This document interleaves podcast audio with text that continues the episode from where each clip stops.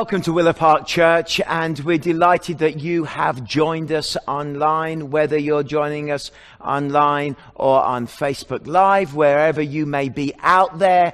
We are glad that you're with us. And we're following a series called Hidden, where we're exploring what it is to dive deeper into faith and that hidden faith of how Christ wants to shape our hearts, our lives, and that intimacy with God grows and develops. I mean, that's what it's really about, isn't it? The intimacy with Christ that sustains us through these difficult days of pandemic.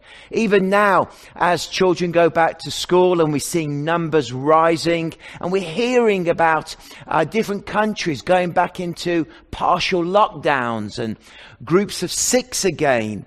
Well, we want to equip you through our messages and through our communication about how to go deeper. And this weekend, we are really going to talk about just why God sends hardships into our lives. We're going to talk about what is the purpose of difficult times, but what does God want to do with us in those difficult times?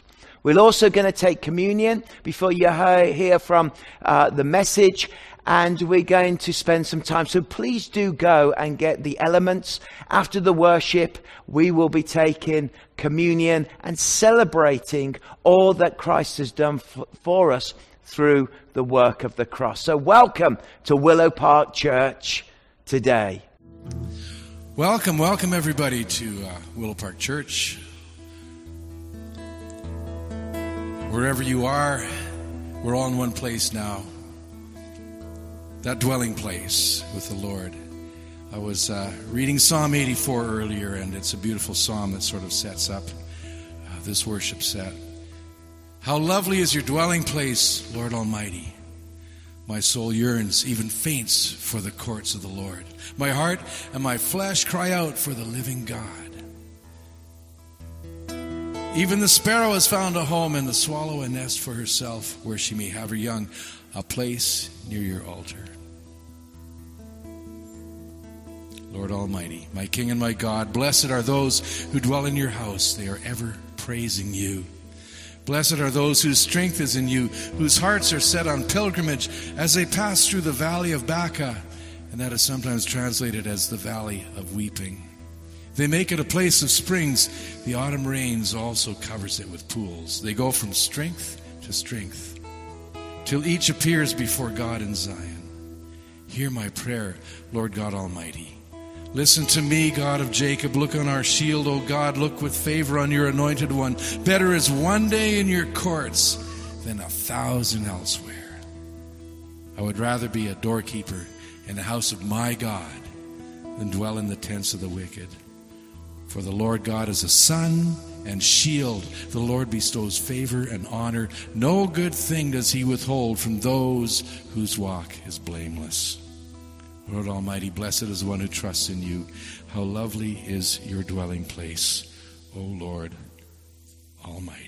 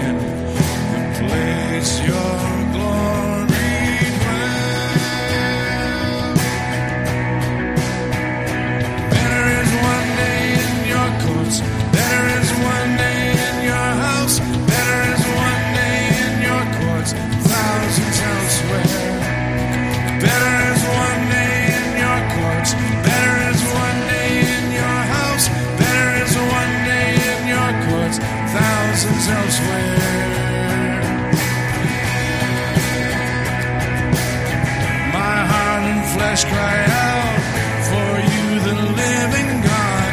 Your spirit's water to my soul. I've tasted and I've seen.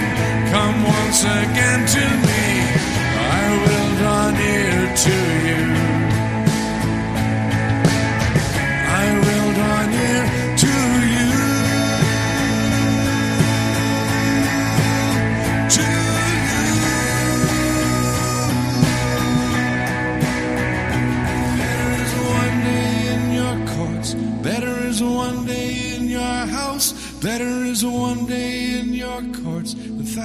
Thousands elsewhere.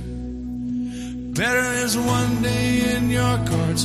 Better is one day in your house. Better is one day in your courts. Thousands elsewhere.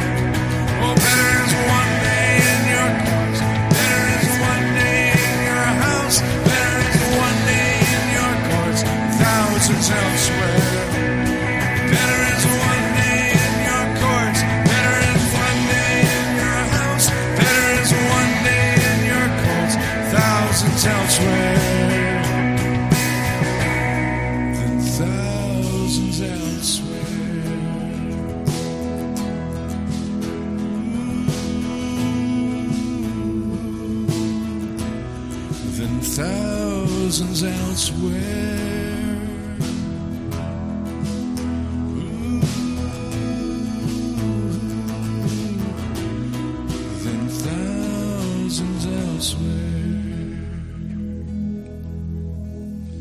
Praise you, Lord.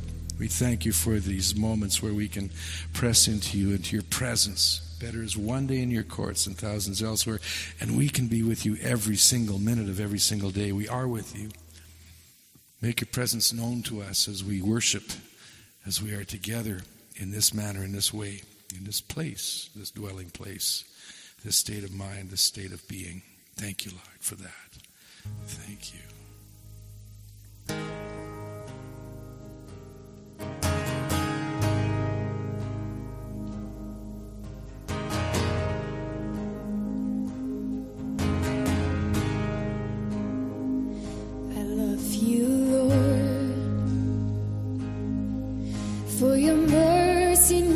Never me.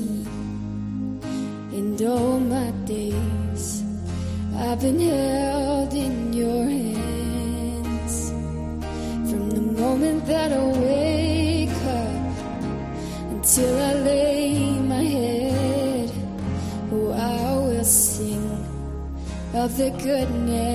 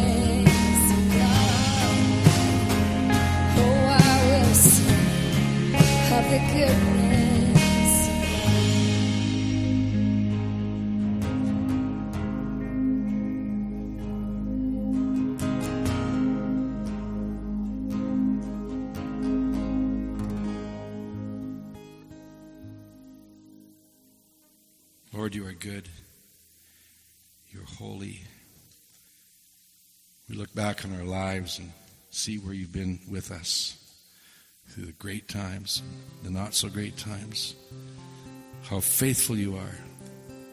Your mercies are new every morning. You inspire us. You give us life and you maintain our lives with your love and your blessings and your grace. That's why we praise you. Only you are worthy of our praise, O faithful one. Almighty God.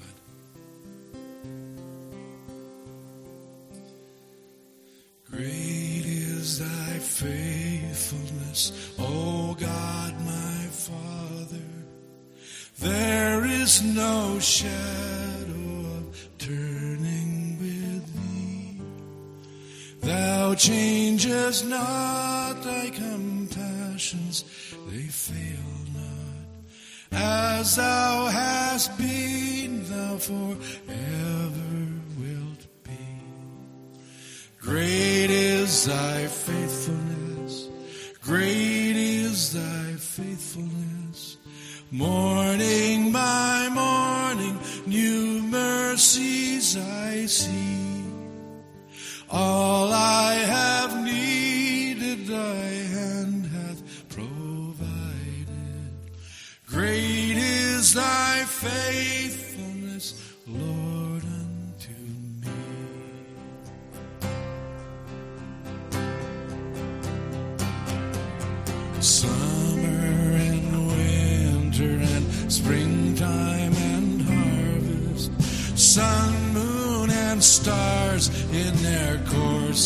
desire.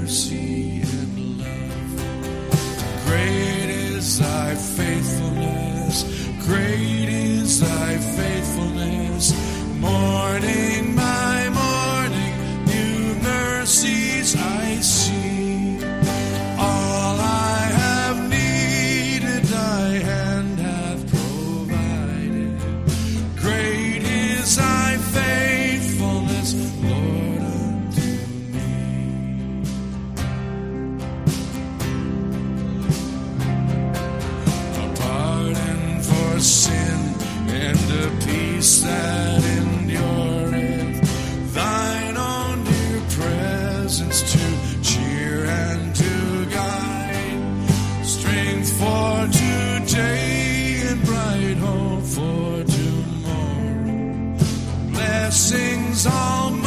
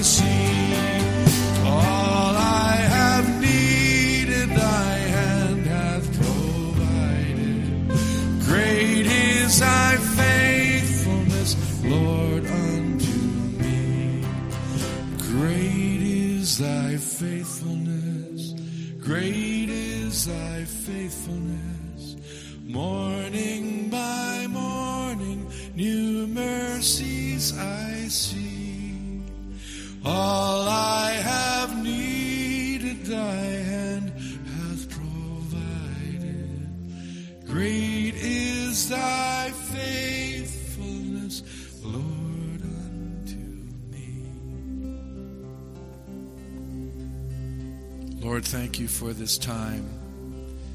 Thank you for this church, your church throughout the world that spreads the good news of a great, all powerful, loving, and faithful God, our Father and our friend. To you we commit the rest of this service, indeed the rest of this day, indeed the rest of our lives. You are holy. We love you. Jesus' name we pray. Amen. Amen. Amen. Bless you, everybody. Bless you. Enjoy the rest of the service. So good to come out of our time of worship and now to take a moment to reflect and to remember. Before I do this, can I remind you that the last Monday of September, we will be having our Willow One prayer time, praying for our nation, praying for our province, praying for our city, praying for our church.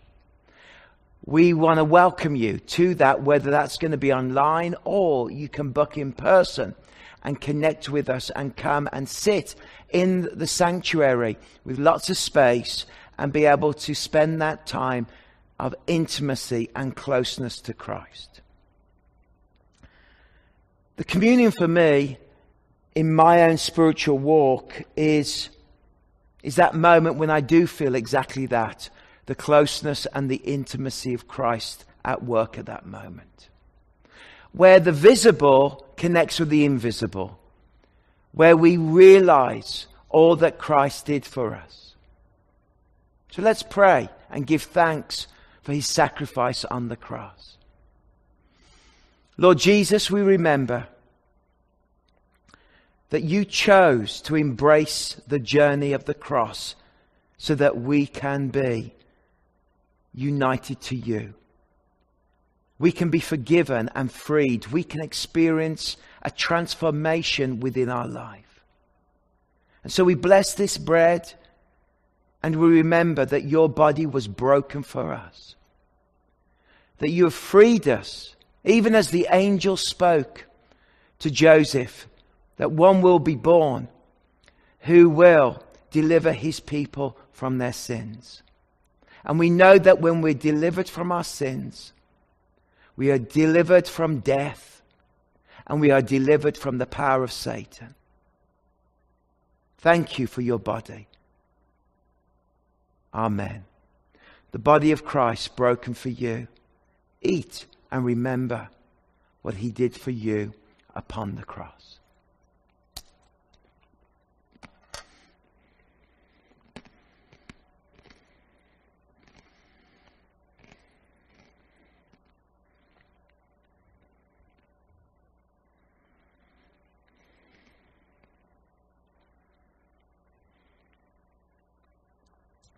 In the same manner, the Lord took the wine and poured it out, saying, This is my blood of the new covenant that takes away the sins of the world. Drink it in remembrance of me.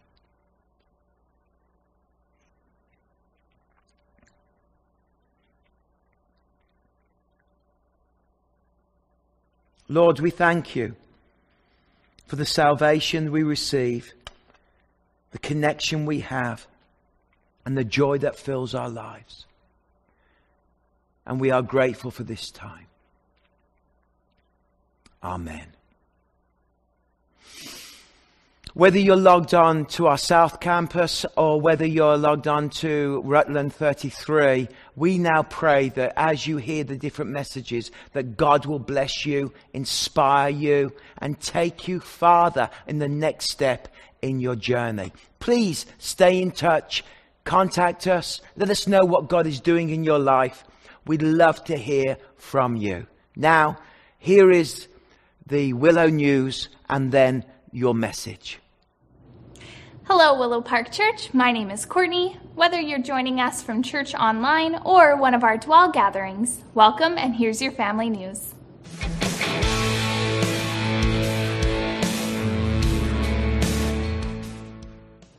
We are so pleased to let you know that we are starting up our midweek youth groups.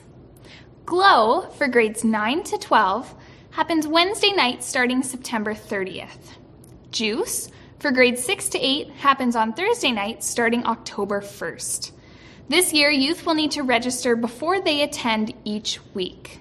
Check out the youth website at cahoots.ca for more info. Join us for Willow One Prayer on Monday, September 28th at 7 p.m. We will be meeting in person at Highway 33 and meeting online. Learn more and register to attend in person at willowparkchurch.com slash willow1prayer. We are once again raising funds for Child of Mine, which supports two children's homes in northern India. A group of runners and walkers will be doing a virtual event October 17th, and this year, the funds raised will go towards post secondary education for graduates of the homes. Learn more on the Child of Mine website at childofmine.ca/events. We are now offering a free monthly subscription box for all of our Willow Park kids to enjoy.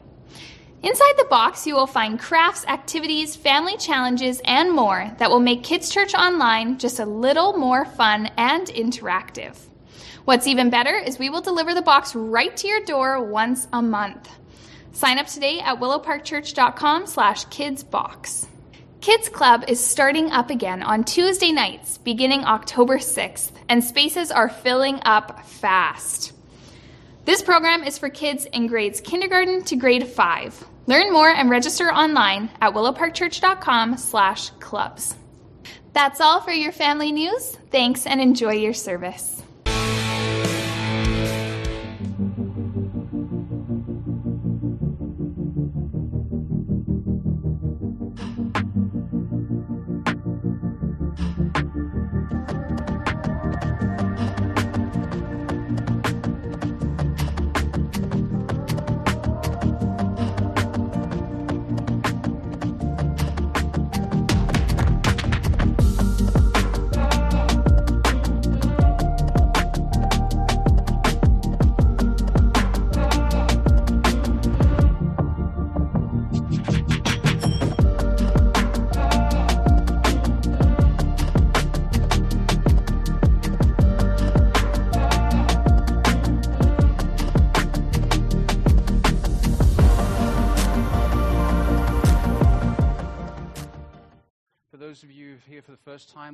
Of the strange part of being in church right now because we're also uh, going live, and so we want to say hello to everybody out there as well. So we good? Drew, thumbs up?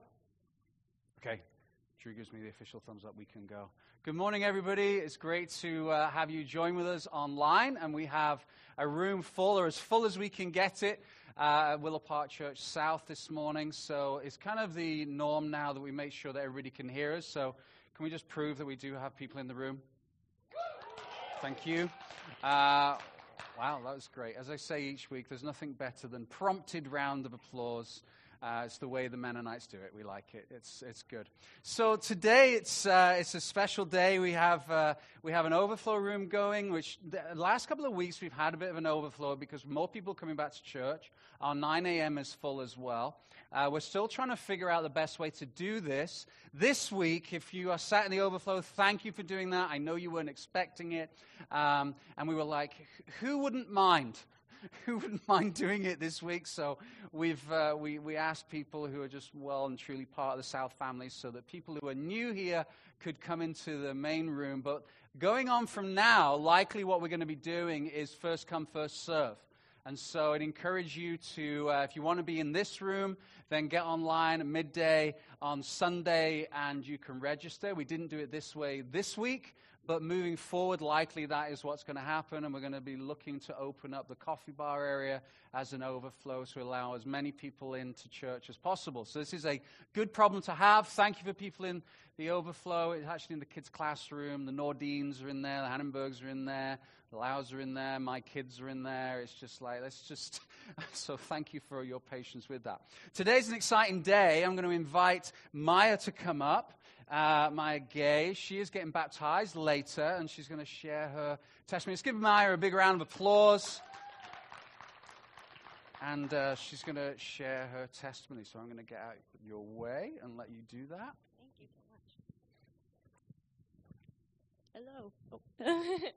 Thank you so much again for letting me do this. Um, my name's Maya Gay, and I've been part of the Willow Park Church family since um, the very beginning, I think, of my life, as far back as I can remember.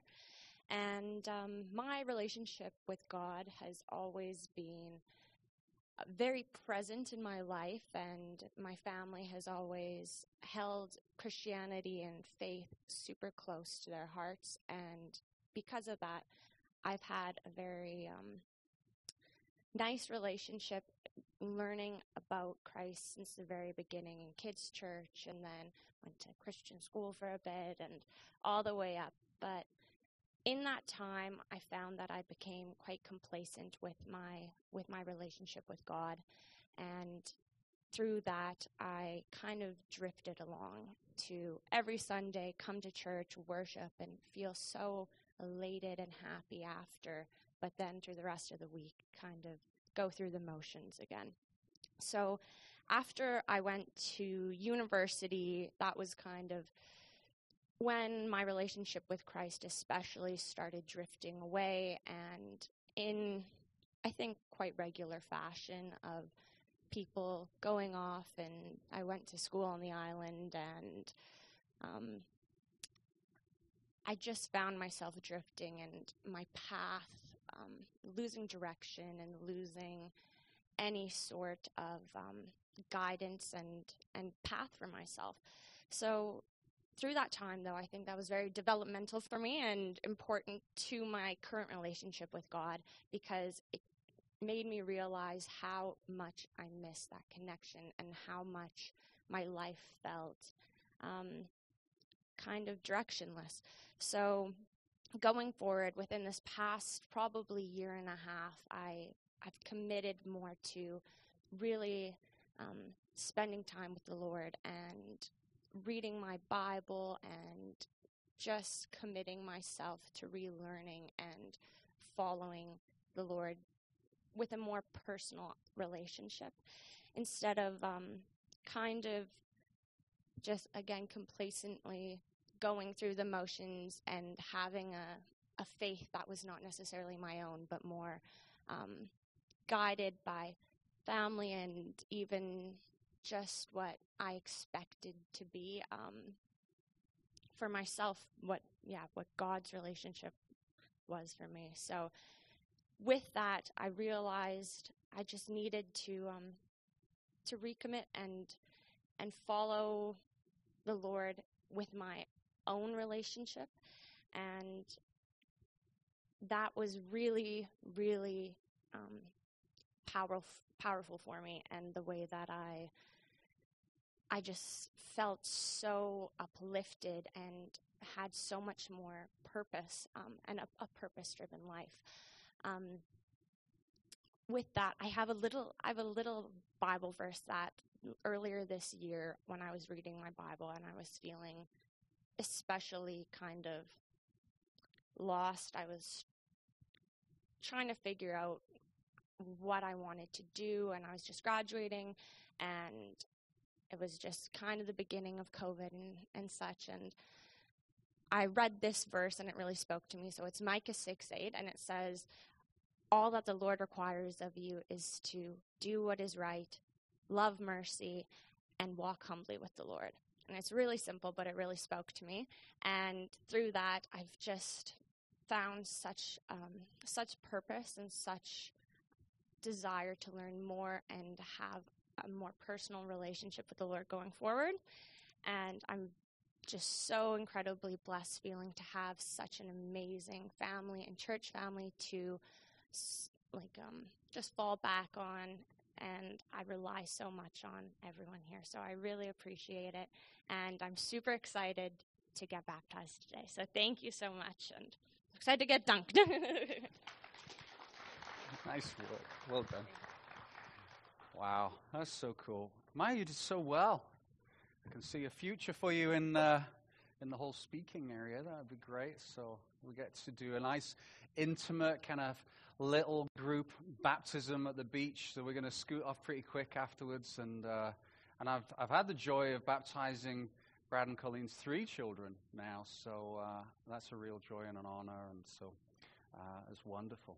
Okay, let's, uh, let's turn to uh, the uh, study that we're doing today. Before we get there, I just want to let you know about something new that's starting, uh, which uh, I'm really delighted about. My mum and dad, who are sat at the back over there, Barry and Mo, many of you know them. My dad was, uh, was a superintendent in the police for over 30 years and then retired and became a pastor in, in church. And so he's had this kind of dual, I don't want to say career, because I don't think of ministry as career, because we're all in ministry. But my dad has been praying and thinking through how best he can serve the South and mum alongside. And, and uh, so he's going to start a men's Bible study that happens in the week. And so, guys, if you are interested in meeting, I, I don't think there's an age.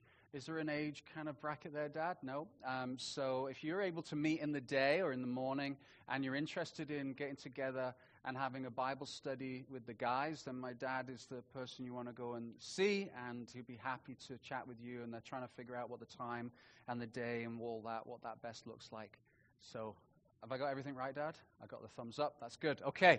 So we're, t- we're in the second week of a study that really is going to take us pretty much till Christmas. And, and our normal routine as a church, and we have lots of gatherings that are happening right now. So if this is your first time, welcome to Willow Park Church family and the south location in the mission and we have a number of different locations around the city. But as a whole church, normally what we do is we work through a passage of Scripture.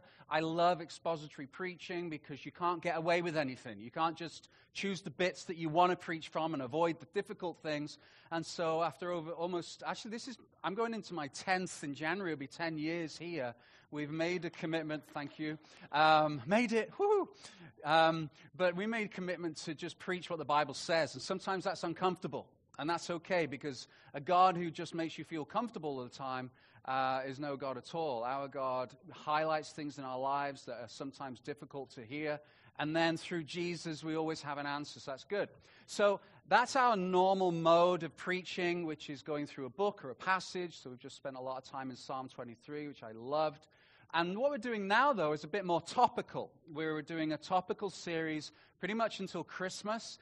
And, uh, and the, so if you're just joining us now, it's a good time to join us. We're only the second week in. And, uh, and it's going to be really, really uh, life changing. I'm believing that because it's really been a revelation to me as I've studied over the last few months, knowing that this series is coming.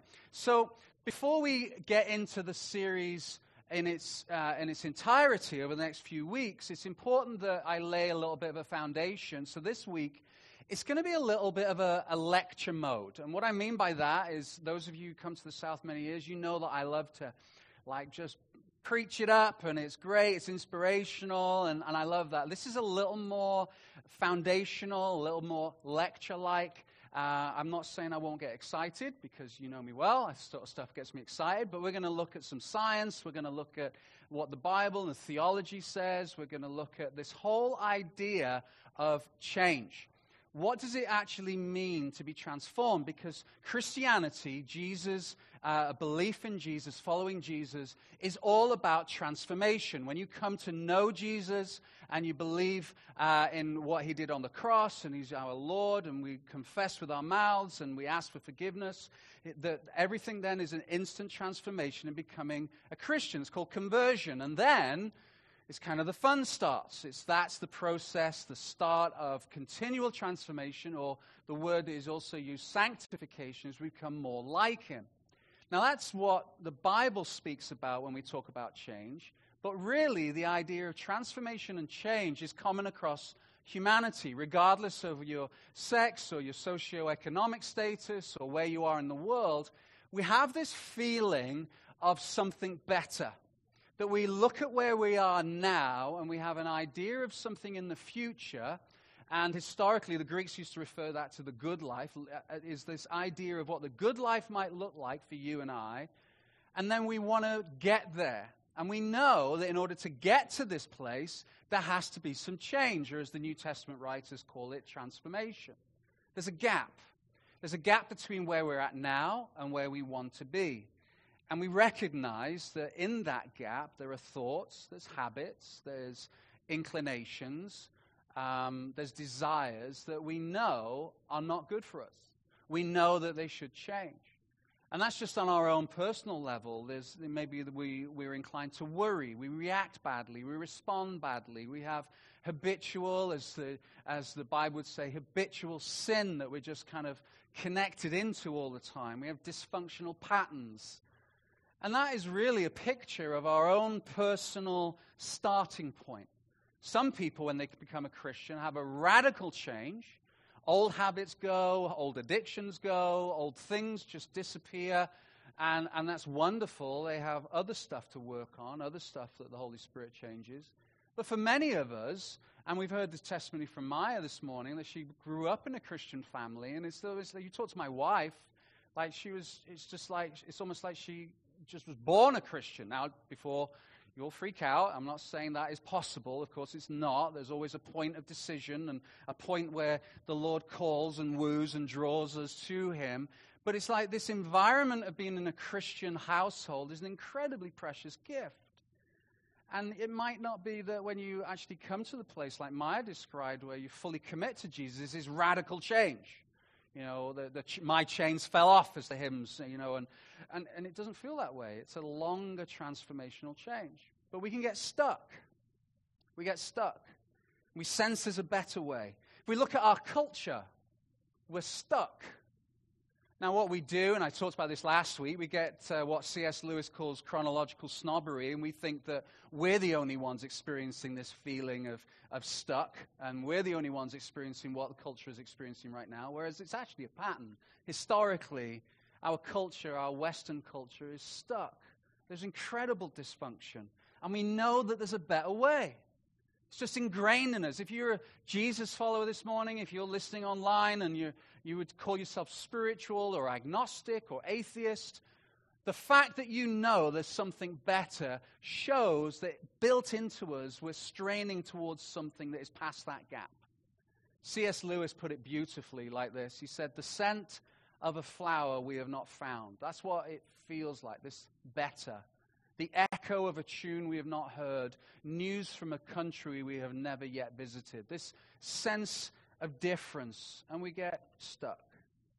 The message of Jesus when he, when he walked this earth was one of a new kingdom. And it's like the city that C.S. Lewis is referring to, this kingdom of God. And we want this kingdom because everything this kingdom represents is powerful to us and, and better for us. But how do we get there? Historically, and certainly in the last few hundred years, the church's answer for transformation and change is do better, try harder, and read this. Off you go. Any questions? No? Good. See you later. And that, and that really has been you know, I, am being a little flippant, but the, the answer of read this has been our answer for transformation. And yet, when you look at the scriptures, the scriptures have a completely different answer as to what transformation looks like. And so it's important before we get into our series of being hidden in Christ that we understand some of the psychology and theology of change and transformation. That's what we're going to look at today. So, what does the kingdom look like that we live in today? Um, Normally, I quote out of the ESV that I think is an excellent translation, and there's some Bibles that are more paraphrased, almost like a message of the Bible. And Eugene Peterson wrote the message, and he was an incredible scholar. And in Galatians chapter 5, he describes, Paul describes, what the kingdom that we're in looks like. So I'm going to read it to you and see whether this just resonates with where you are at personally, perhaps, and certainly where our world is at right now. Galatians 5, verse 19 uh, to 21 in the message. It is obvious what kind of life develops out of trying to get your own way all the time. So now he, Eugene Peterson talks about what this present kingdom looks like, not the kingdom of God, this present kingdom, the place where we start our transformation. It's repetitive, loveless, cheap sex, a stinking accumulation of mental and emotional garbage, frenzied and joyless grabs for happiness. Welcome to church, everybody. Um, trinket gods, magic show religion, paranoid loneliness, cutthroat competition, all consuming yet never satisfied wants, a brutal temper, an impotence to love or to be loved, divided homes and divided lives, small minded and lopsided pursuits, the vicious habit of depersonalizing everyone into a rival, uncontrolled and uncontrollable addictions, ugly parodies of community. I could go on. That's our starting point. That's the kingdom of this world. And then he moves on, and in an ESV, this is a beautiful translation, Galatians 5, verse 22. It's almost like, but. You want to know what the kingdom of God is like? You want to know what the kingdom of heaven is like? The fruit of the Spirit is love, joy, peace, patience, kindness, goodness, faithfulness, gentleness, self control. Against such things there is no law. And so Paul is presenting this absolute opposite the kingdom of earth, as we've just read out of the message, and then the kingdom of heaven. And ingrained in every one of us, agnostic, atheist, skeptic, Christian, whatever it might be, is this desire for this kingdom.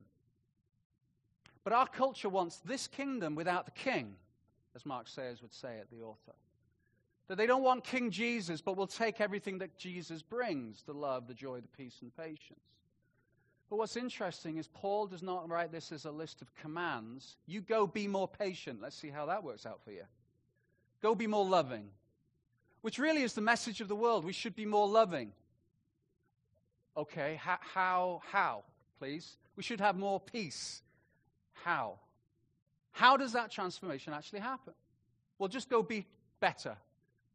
Okay, that's going to last up until, well, I'll probably get out of bed. That, that's as far as our self will and discipline comes. So, how do we actually change? How do we get from this kingdom to the next. How does this sanctification actually happen? What does the Bible say? And then you're actually going to see that neuroscience actually backs up what the Bible says. The Bible came first, then neuroscience, even in the last hundred years, is on catch up.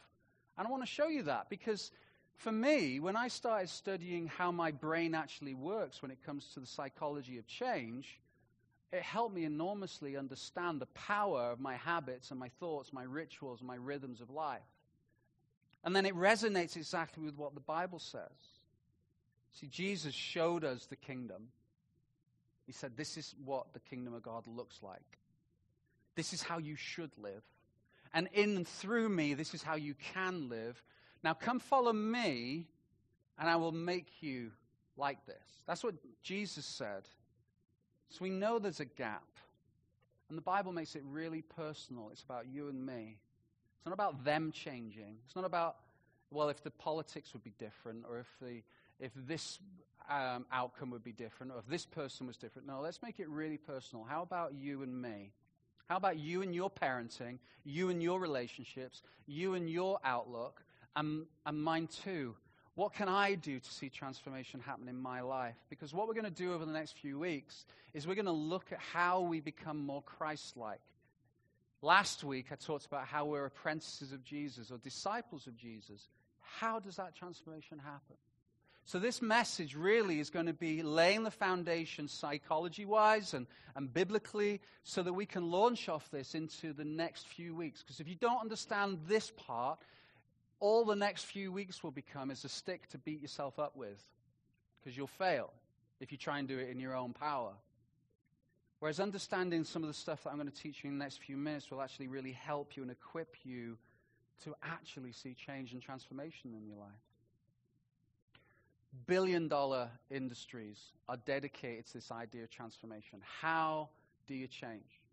You go on the internet, um, it's said that if you, if you really, really want to make money on the internet, then you need to either teach people how to get richer or teach people how to get abs. Top 10 ways to get abs. You know, losing that extra, whatever. And, and we all search it and we lap it up. We love all this information. We think it's great. But the problem with transformation is I really like cake. And I really like chips. And I like fish and chips. And I like chocolate. And I like all the things that I know I shouldn't eat. I like going and opening up my fridge and my pantry door. All those things that we know that we shouldn't do, I like to do. I have all the information, I have all the knowledge, I understand how carbs and proteins and glucose and everything else works. I get that, I've read about it, I know keto. I know paleo. I know, I know it all. I know all the knowledge. I've watched the videos. I've seen the guy the size of a house come to be a guy that looks like he's a cover model. I understand it. I've got all the knowledge I need. But I still like cake. And I like it too much. So even though I've got all the knowledge, that amount of knowledge doesn't actually equal transformation. Because if knowledge equal transformation, trust me, I'd be writing a blog about how to get abs and everything else. But I like chips too much. So the challenge is not more knowledge. The challenge is how do we actually get that knowledge to change us? Because there's people in this room who've been Christians longer than I've been alive 25 years.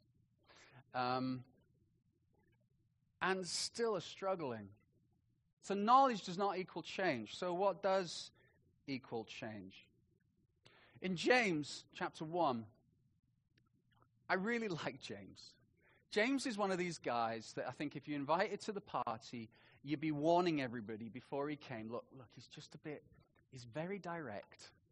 And you just need to give him just, he's, you'll understand when you meet him. Do not merely listen to the word and so deceive yourselves. Do what it says. Like, come on. He's just blunt. I like how blunt James is. I probably wouldn't like it if he was blunt to me, but I like reading how blunt he is. Do what it says. Anyone who listens to the word but does not do what it says is like someone who looks at his face in the mirror and after looking at himself goes away and immediately forgets what he looks like, which may not be a bad thing for some of us. But for James, he's like, look, you've got the knowledge, listening to the word, but don't con yourself. Don't deceive yourself. You've got to go and do it. You've actually got to do it. So there we have a little bit of an echo of what neuroscience is telling us as truth right there. Go and do what it says. Be doers of the word. So, do you remember last week when I said that Jesus, who was the rabbi of rabbis, and if you didn't listen to this message, go online and listen to it because it's really encouraging. He says, Come follow me. Because in ancient Israel, what the way it worked was, is the young Hebrew boys would go through a, a series of cuts in terms of, uh, of like the, the number of them got smaller and smaller and smaller. So the smartest of the smart were chosen by rabbis, and they would go and literally live alongside the rabbi to the point where they would become like the rabbi, speak like the rabbi, act like the rabbi, do what the rabbi did. And then Jesus comes and he says, Come follow me as your rabbi, become like me, do what I do, and, and, and, and come live alongside of me. Be a doer, apprentice with me. And there's a reason why the transformation is tied up with actually doing what Jesus did because it's about doing the word. It's about doing the word. It's about abiding with him. It's about coming alongside him and, and listening to him. And that aligns exactly with the science uh, of, of neuroscience, and especially neuroplasticity, which is the idea that your thoughts and your actions actually create uh, changes in your brain biologically. So, Donald Hebb, for example, said neurons that fire together wire together. So, when you think of something habitually, when you do something regularly, you are actually biologically transforming your brain. You're physically changing your brain. So, when you think something regularly and do something regularly, so think about apprenticing with Jesus, when you think and do something regularly, you are literally wiring your brain differently to act and respond differently, to think differently, to do differently. And it's reinforced through repetition. You could call it habit. So these habits are formed biologically in our brains as we continue. And these habits and this muscle memory is a good thing. So, those of you who drove here, I know the Delcoats didn't, they sped Walk for Jesus, it was awesome. But if you drove here, you didn't get into your car and go, right, First thing I need to do is I need to make sure it's in park. Then I need to turn, put my foot on the brake, now I need to turn the key. You just jumped in your car, did it all, turned on the key, and some of you drove here and don't remember anything of the journey. And that's worrying, right? How many of you have done that? You don't need to put your hand up, but you kind of go, Did I go through a red light there? Because I don't actually remember what color that light was. See, that's muscle memory. It means that over the years, you have habitually got into that car and you have wired your brain to automatically do something. You don't even have to think about it anymore. And that's a good thing because you're not sat there going, I need to remember to blink. I must blink. I must blink. I must blink. I need to remember to breathe. I must breathe. I need to remember to get my heart to beat. This would be worrying if that's the way your brain is wired to do those things habitually. It's neuroplasticity. That's the good thing. Bad thing is, is neuroplasticity, this idea of, of being able to wire your own brain, has a dark side. See, the routine sin and habits that we all struggle with are wired into our brains. They are literally, physically, scientists tells us, now like wired in such a way where you naturally react and respond in ways because this is how you've thought and acted over the years. And we know that experientially. Think of it this way Imagine the jungle is your brain, and you've got billions of synapses all through your brain. And when you make a thought, it's like a machete, and this is not my analogy, this is an analogy from science. It's like you've hacked a bit away from the jungle. You think the same thing again, hack. Think the same thing again, hack. Do the same thing again, hack and hack. And over time, you're actually building a biological pathway through your brain that you will naturally fire at certain points. The challenge is, is over time, they can be some so established and so difficult to break that you get stuck. And so there may be people in this room or in my hearing who are habitually stuck and addicted to certain sins. And no amount of self discipline can get you out of that. In fact, when you work really, really hard at something and then you fail, guilt and shame come up, and you're more likely to do the thing that you're actually trying to resist in the first place. And it can look different for every one of us, but we're hardwired. And this sequence of events is actually called, in science, chunking. That made me really happy when I read that. It's like, a, first of all, a word I can say in science. And secondly, they must have been, I, maybe they drunk too much coffee or something that day when they came up with this one. But this sequence of events that turns an action into a habit is called chunking. You are hardwired to think, act, and be a certain way, even if it's a dangerous place. So let me give you an example. There was a study made four years ago, um, roughly in 2016. 100,000 cell phone users were surveyed, and, and I'm guessing some sort of app was put on their phone to analyze their phone use. And what they found, this is in North America, what they found is the average phone user touched the screen of their phone 2,617 times a day. That's average. That's not high use, that was just average.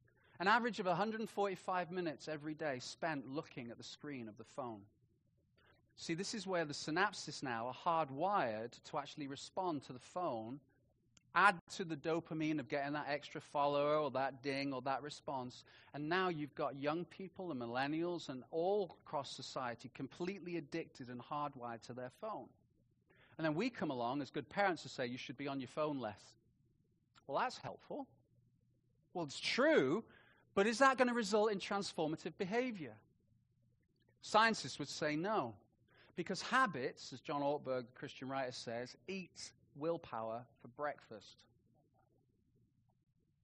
What you've actually got to do is you've got to create new pathways. And remember what Jesus said Come, follow me. In other words, come, let's create a new life together. Create new pathways. You have to create new, more powerful pathways. So, the Christian neuroscientist Caroline Leaf I highly recommend you read her book called Switch On Your Brain. She's, uh, she's a brilliant writer, a lovely Christian lady, and a genius neuroscientist. Completely believes that the Bible has paved the way in neuroscience. And so she's, she's showing how neuroscience is just catching up. Here's one of the things that she said in this book We are making the brain fire in different patterns and combinations. And whenever we make the brain fire differently, we change the brain. Neuroplasticity is God's design for renewing the mind. Do not be conformed to this world, but be transformed by the renewal of your mind. And so transformation comes by creating new pathways. So you could literally say, do not be conformed uh, to this world, but be transformed by the rechunking of your mind. That made me very happy when I realized that it was okay for me to put that. The realignment of your thinking. So, how does that happen? That's the how. Now, how does that help you? If you're anything like me, when I think about what I do on a daily basis uh, in my rituals and routines, I think to myself, okay, am I building a habit that is actually going to result in a pathway that is healthy and going to cause me to get closer to Jesus? Or is this habit drawing me away from Jesus? Am I building a new pathway to help me become more like Jesus, my rabbi? Or am I reinforcing an old pathway that is actually drawing me away from Jesus? As Caroline Leaf said, doing your own brain surgery or neuroplastic intervention of toxic thinking and renewing your mind is based on regular exercising of your brain. Change takes place over time through continual persistence. Intervention of the mind changes the brain physically, chemically, structurally, and functionally. Come follow me. If you want to become more like Jesus, if you want to actually step into the new kingdom, if you want to have a life of love and joy and peace and patience and kindness and goodness and faithfulness and self control, if that is your desire, if you want to close the gap, so you want to move from the old kingdom into the new kingdom, then the answer is, is to think differently and to do differently. To actually have a transformation happen by the Holy Spirit in your life, who has given you all things that pertain to life and godliness. You're able to do this. You have the ability as a Christian to see your life radically transformed, old habits done away with, new habits formed, renewal, transformation happen. How do you do it? You don't do it by just reading the Bible more. You've got to read the Bible, as James said, and go do what Jesus did. Build some new pathways. Build some new pathways. And it takes a long time and it's hard work and it slowly gets easier remember last week I talked about marathon running? I said, look, let's go run a marathon. Some of you be like, yes, not many of you. Yes. One person I can see would be, John would be away. and, uh, and like, yeah, no problem. I can run a marathon now. Some of you don't like the thought of walking from here to your car. It's like, well, could you come and pick me up? It's a long way. How does a marathon start? With one step. And then another one and then another one, and then another one. So not only are you training your body, you are training your mind to ultimately become a marathon runner. And so when Jesus says, Come follow me, it starts with one step. And so over the next few weeks, what we're going to look at is the different steps that we need to take from the life of Jesus as to how we become like him, all based on this foundation that we are trying to see your brain renewed True transformation, lifelong transformation. So then, as parents, we can say to our children, Come follow me as I follow him, rather than just don't do this, do this, don't do that, don't look at that. That has a place, but true transformation happens as they do differently, think differently, focus on different things. So, as I pull this together really practically, what is one of the first steps that we need to take if we want to say, right, what's that first marathon step? We need to open our eyes. We need to open our eyes. Look at this scripture, Colossians 2, verse 8. See to it, this is Paul saying, that no one takes you captive. Word captive means kidnapped or abducted through hollow and deceptive philosophy, which depends on human tradition and the elemental spiritual forces of the world rather than on Christ. So you got new kingdom, Jesus saying, Come, be like me, follow me, do as I do. And then you got old kingdom, old philosophies say, No, no, no, you come follow me, do what I do. Think what I think, wear what I wear. Be an influencer like I'm an influencer. Come look at my Instagram account. Come and look at my Snapchat. Come and look at my life. Come and look at how an amazing rabbi I am. Do what I do, and you will become just like me. So every one of us is a disciple to something or someone. Question is is it old kingdom, deceptive and hollow? Or is it new kingdom? Love, joy, peace, patience, going the extra mile, loving our enemies, living life in the way that we know should resonate with us as human beings. Which kingdom is it? Which do you follow? Which one do you chase after? Because to sit there and go, no, you know what, I'm my own person. No, you're not. Sorry. You, you're just not. You're following something or someone. Question is who, not if. Question is what, not if. Are you following hollow, deceptive philosophies, or are you following the creator of creators, the true good life, the one in whom you've been designed to follow?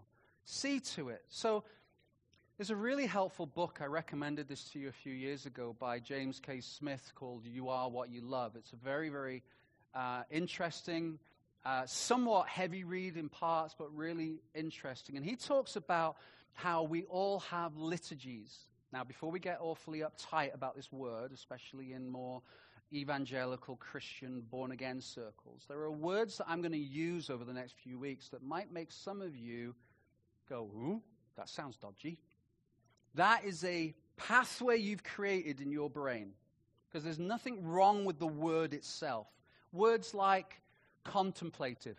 Ooh, that sounds really dodgy because I've heard something about hugging trees and pantheism and contemplative thinking, so that must be bad. No, contemplative literally means you just think. Think about Jesus. There's nothing wrong with that. And so liturgy is one of those words. Because we think, oh, liturgy must mean something really like Anglican or old fashioned or something. Actually, liturgies are just rituals, rhythms, and routines. What is it, the liturgy of your life? What do you do on a habitual basis? Maybe we should open our eyes and see what we do on a daily, weekly, and monthly basis that actually, is it good for you? Is it actually drawing you away into philosophies that are hollow? Are your rituals, habits, routines, the apps that you look at, the websites you go on, the things that you do on a daily basis, the people you connect with, the things that you read, the things that you watch, your routines that you might go, well, there's no harm in that, but are they drawing you to a true good life or away from a true good life? And so James Smith suggests that you do an audit, that you actually just become cognizant of the things that you do on a regular basis and ask whether or not it's actually bringing you good kingdom things into your life or drawing you away. Because there are many rabbis in the world that will draw you away. So see to it that nobody draws you away or takes you captive.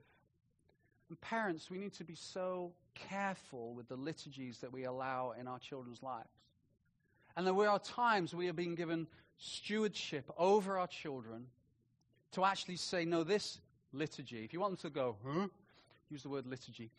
This liturgy, this routine, this ritual, this rhythm, this thing you've got going on a regular basis is actually not, it, it's not giving you good things. It's not bringing good into your life. Well, there's no harm in it, but that doesn't necessarily mean that it's a good thing. We need to be very cognizant as families. What are our rituals, our liturgies as families? So, secondly, and I'm going to be looking at this in detail next week, so I don't want to um, spend too long on it. We need to learn to be in two places at once. Um, this comes from a, a, book by a gentleman called Frank Laubach, and he, he said um, he said this. I'm going to come back to that scripture in a second. We can keep two things in mind at once. Frank Laubach was a missionary from the 1930s, a brilliant, uh, brilliant man who spent and dedicated his life in literary circles as a, as a real genius in education. And, and he dedicated himself to think about Jesus as much as possible, to practice the presence, as Brother Lawrence would say, of God on a daily basis. He wanted to make it his life ambition to fulfill this scripture, to abide in Jesus, to have his mind dwell in Jesus, to literally keep two things in mind at once, to be in two places at once. So I can be doing my day to day work while thinking and considering and thanking Jesus for everything and everyone he is. That I can be cognizant of his presence. This is what Frank Laubach said. Practicing the presence of God is not on trial. Countless saints have already proved it. Indeed, the spiritual giants of all ages have known it. The results of this effort begin to show clearly in a month. They grow rich after six months and glorious after ten years.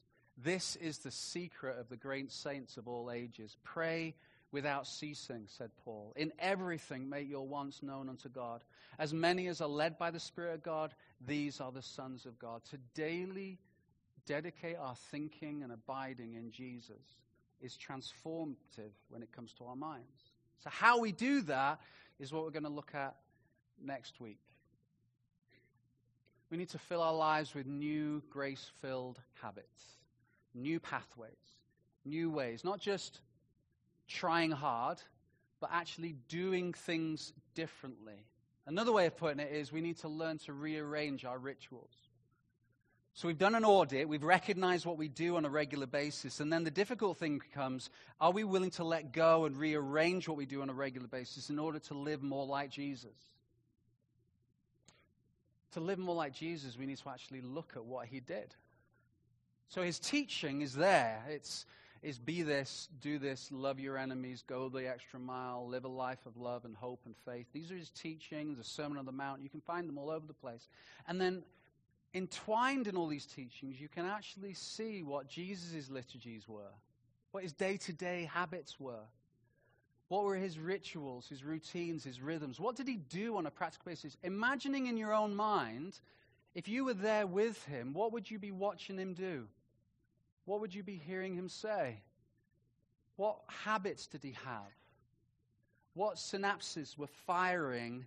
What pathways did he have in his mind as fully man and fully God? That we can say, Yeah, I'm going to follow you in that. So things like prayer,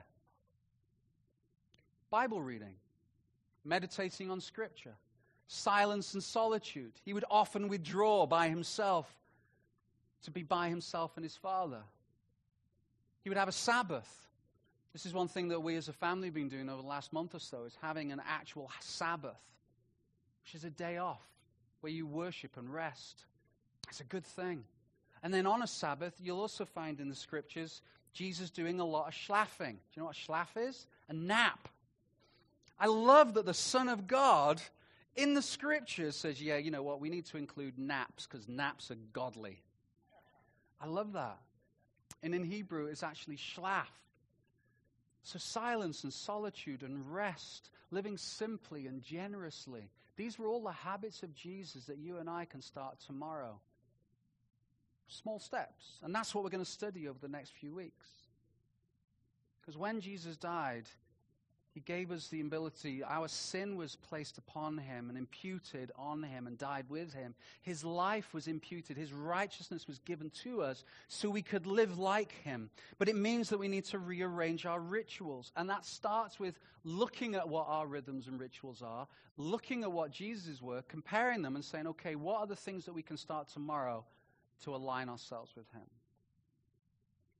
Community is incredibly important which is why we've worked hard to try and get this to happen. Community is so powerful and so significant. Jesus had a lot of community. Get out of your mind that Jesus walked around an inch off the floor with a somber look on his face all the time.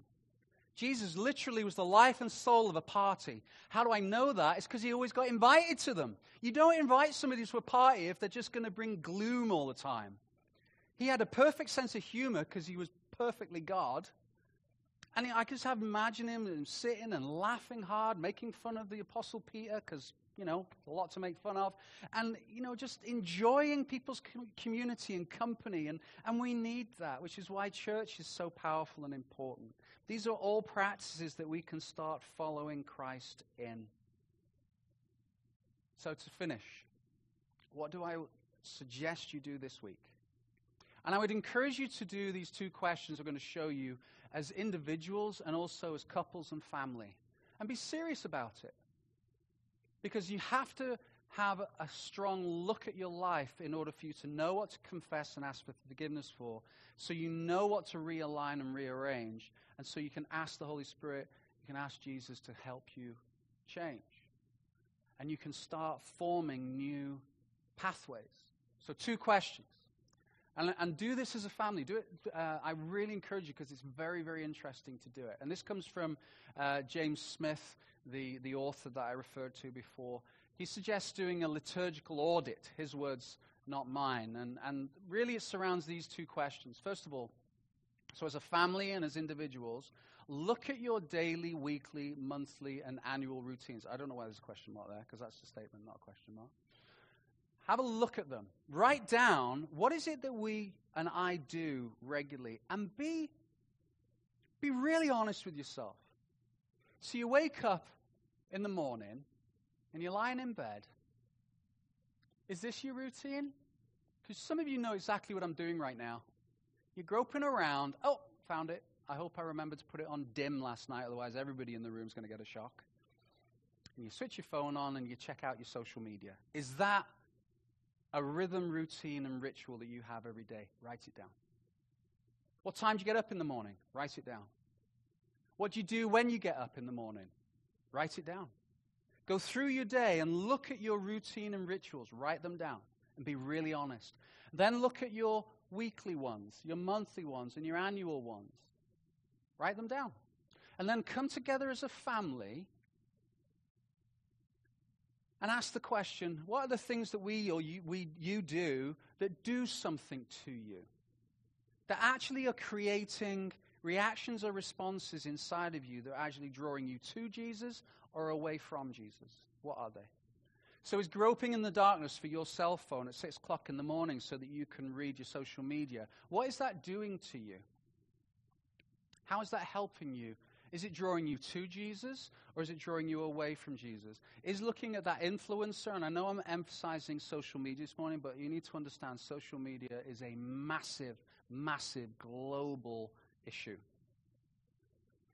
If when you look at that image, that it creates discontent, are you coveting? Is it creating lust, panic, worry, anxiety?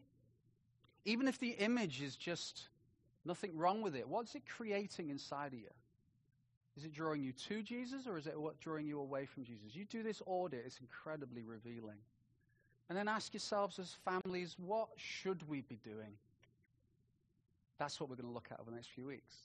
What are the routines and the rituals and the rhythms and the habits and the practices, or as some people call them, spiritual disciplines that we need to be bringing into our own lives and into the lives of our family that are going to create new ways of thinking, new habits, and get us alongside with the way that Jesus wants us to live? Dallas Willard said this, and I quote Nothing less than life in the steps of Christ is adequate for the human soul all the needs of our world. Let me say again nothing less than life in the steps of Christ is adequate for the human soul.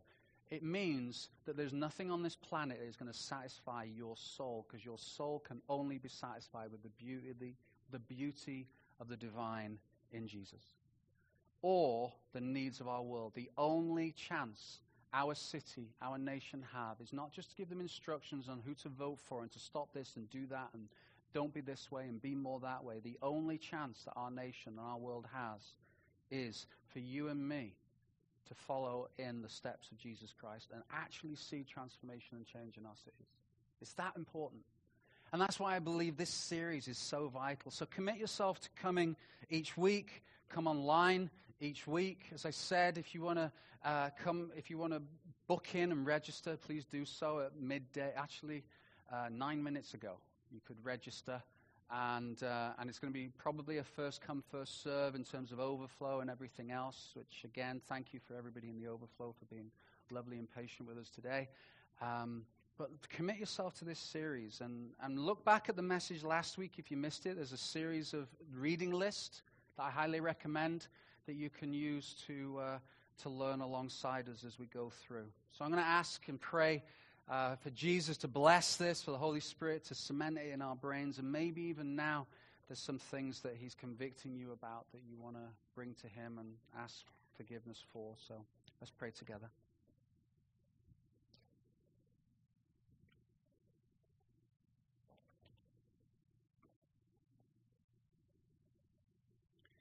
Lord, I thank you that your word says that in you and belief in you, we've been given all things that pertain to life and godliness. That, Lord, that you have given us the ability as Christians to live like you live. That although, Lord, we won't be perfect like you, that, Lord, you have promised that we can have heaven on earth. That, Lord, that we can be bold, that we can show love and joy and peace and all those other beautiful fruits of the Spirit, that that can be reality for us. But, Lord, we confess that we get stuck. So, Lord, I pray that for everybody in my hearing and in this room today, that God, that you would reveal the areas of our lives where we are we have habits that are just not helpful. And Lord, I pray that we would bring them to you and that you would speak to us and show us how we can have change happen. And, and Lord, my prayer as pastor of, of this community that, Lord, that we would truly be a group of people that are transformed into your image. That first steps would be happening over the next few weeks, Lord, as we study this together.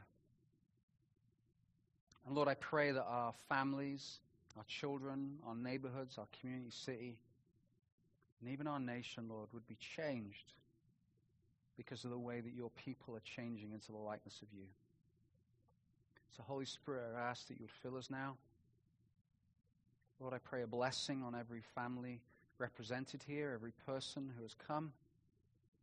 Lord, thank you for who you are and your promises. Thank you, Jesus, for the sacrifice you made on the cross for each one of us, taking my punishment that I truly deserve in order to give me life and forgiveness that I don't. Thank you so much, Jesus. We love you. We ask all these things in your name. Amen. Amen. God bless you if you're watching online. And again, please register for next week if you'd like to join us in person. And uh, we'll see you.